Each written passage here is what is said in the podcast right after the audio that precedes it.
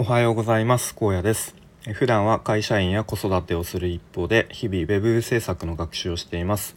このチャンネルでは現在進行形の学習についての話や日々生活で感じたこと考えたことなどをアウトプットしています。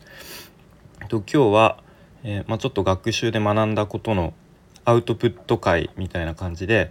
えー、まあ、ちょっとあのー、まあ、このスタイフをえー、まあ、ちょっとプレゼンじゃないですけれども、まあ、誰かに、えー、あの学習したことを説明するっていう体でちょっと話したいと思います。まあ、なのでちょっとなんだろうあのえっ、ー、と偉そうなというかなんか上から目線みたいな感じな話し方にちょっとなっちゃうかもしれませんが、えー、まあ、僕自身まだ学習したばかりあの知ったばかりの内容を話すっていう、えー、前提でやっていきたいと思います。で今日は、えー、ウェブデザイナーとしてのあり方みたいな内容を話したいと思います。えー、まずそもそも、えー、デザインっていうのは何のためにデザインをするのかっていうことを常に、えー、意識すべきです。えというのも、えまあ、ビジネスっていうのは、えまあ、ビジネス全全体に共通することであるんですけれども、誰の何のための、うん、違う 誰のどんな課題を解決するのかっていうところがあの全てのこう根幹というか、えー、基本的な考えになると思います。なのでデザインに関しても、えー、常に、えー、誰の課題をあのどんな課題を解決するのかっていうところで考えるとまあ、デザインっていうのは、えー、アートではなく、まあ、あくまでもデザイン。で、まあ、アートっていうのはうんまあざっくり言うと自己満足、うんまあ、私はこれが作りたいっていうものを作ると。一方でデザインっていうのは、えー、見る人使う人の立場に立って、えー、その人たちがいかに満足してくれるかっていうところを、えー、考えて、えー、まあ、自己満足に対して、まあ、他者満足という形で、え考える必要があります。でえっとなのでデザインに関しては自分自身の、えー、スキルとか知識、まあ、あとは経験だけでいいデザインを作ろうと思ってもまあで絶対に不可能ですと。えそこには、えー、まあ、絶対使う人見る人がいるので多くの人の視点や、まあ、指摘が、え、必要です。なのでいろいろな人の意見、えー、それは、まあ、デザインに関してすごくあの知識のあったりある人ベテランの人だったり、まあ、一方で、まあ、あんまりそういうデザインとかには詳し詳しくないけど、えーまあ、そういうウェブサイトとかを実際に使う、まあ、一般の人というふうにいろんな人の意見とか指摘を聞くっていう経験がすごく必要になります。で、まあ、先ほども言ったんですけれども、まあ、解決すべき課題が、解決できるのかっていう本質的な視点を常に忘れないようにするのが、えー、デザイナーとしてとても大事です。で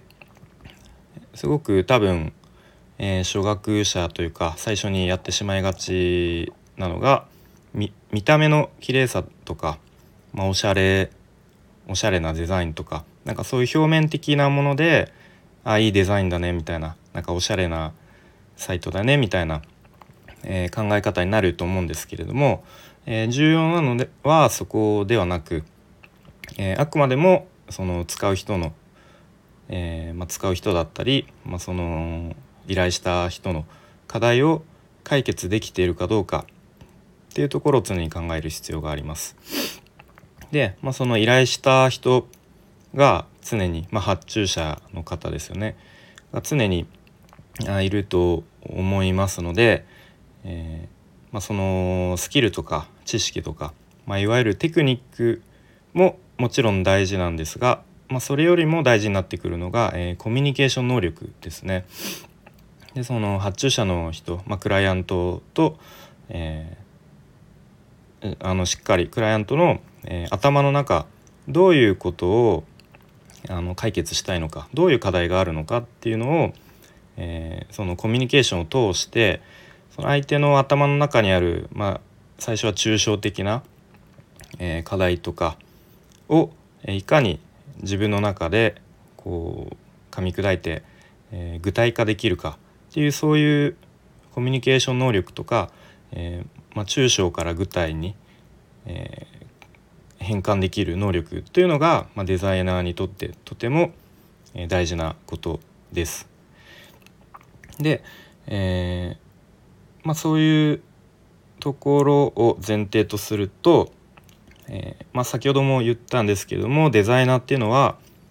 えー、まあ、アートではないアーティストではないのでと、まあ、私が作りたいものを作るというよりもみんなが良いと思う作品を私が作るという感じのスタンスでいる必要があります。で、えー、まあ、デザインっていうのは絶対的な正解っていうのはないので、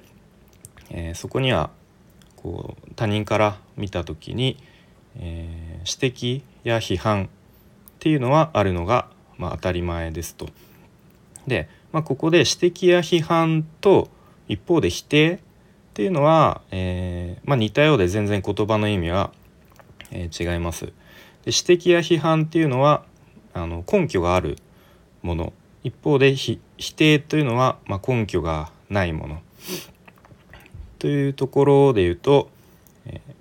まあ、指摘や批判っていうのは、え、ま、そういうのを受けてしまうとこう最初はなんかちょっと自分自身を否定されたような、えー、気になって、まあ、ちょっと不機嫌になってしまったりとか、えいう方もちょっと中には見られるかもしれないんですけれども、まあ、そうではなくて、えまあ、例えばベテランのデザイナーであっても指摘や批判っていうのは当たり前です。でそこで、ま、ちょっとムスッとしたりとか、あのなんか否定された気分になるのではなくあこういう新しい視点もあるのかとかこういう価値観もあるのかっていうふうにこうなんかそういう新しいものあなるほどなっていうふうに知れてよかったなっていうふうにこう前向きに捉える姿勢がとても大事です。で、えー、まあ、特に学習の初期段階でこういう、え指摘や批判に、え慣れておかないとこういう前向きに捉えるっていう、えー、考え方を持つように意識していないと、えー、どんどんこう経験を積むにつれてプライドが高くでちょっとこう扱いづらいというか一緒に仕事をしづらい、えー、デザイナーになってしまうので、えー、気をつけ気をつけなければいけないなというふうに思います。まあ、そんな感じで今日はですねデデザイナーとしての在り方とか考え方というところで、え、まあ、常に誰のどんな課題を解決するのかという視点を持つということがとても大事ですと。で、え、まあ、デザインはアートではなくあくまでもデザインで、え、まあ、テクニックもともちろん重要なんですけれどもそれよりも、え、コミュニケーション能力がとても大事で、え、発注者クライアントとのコミュニケーションを通じて、え相手の頭の中で考えている課題を、え抽象から具体に落とし込む、え力がとても大事になってきます。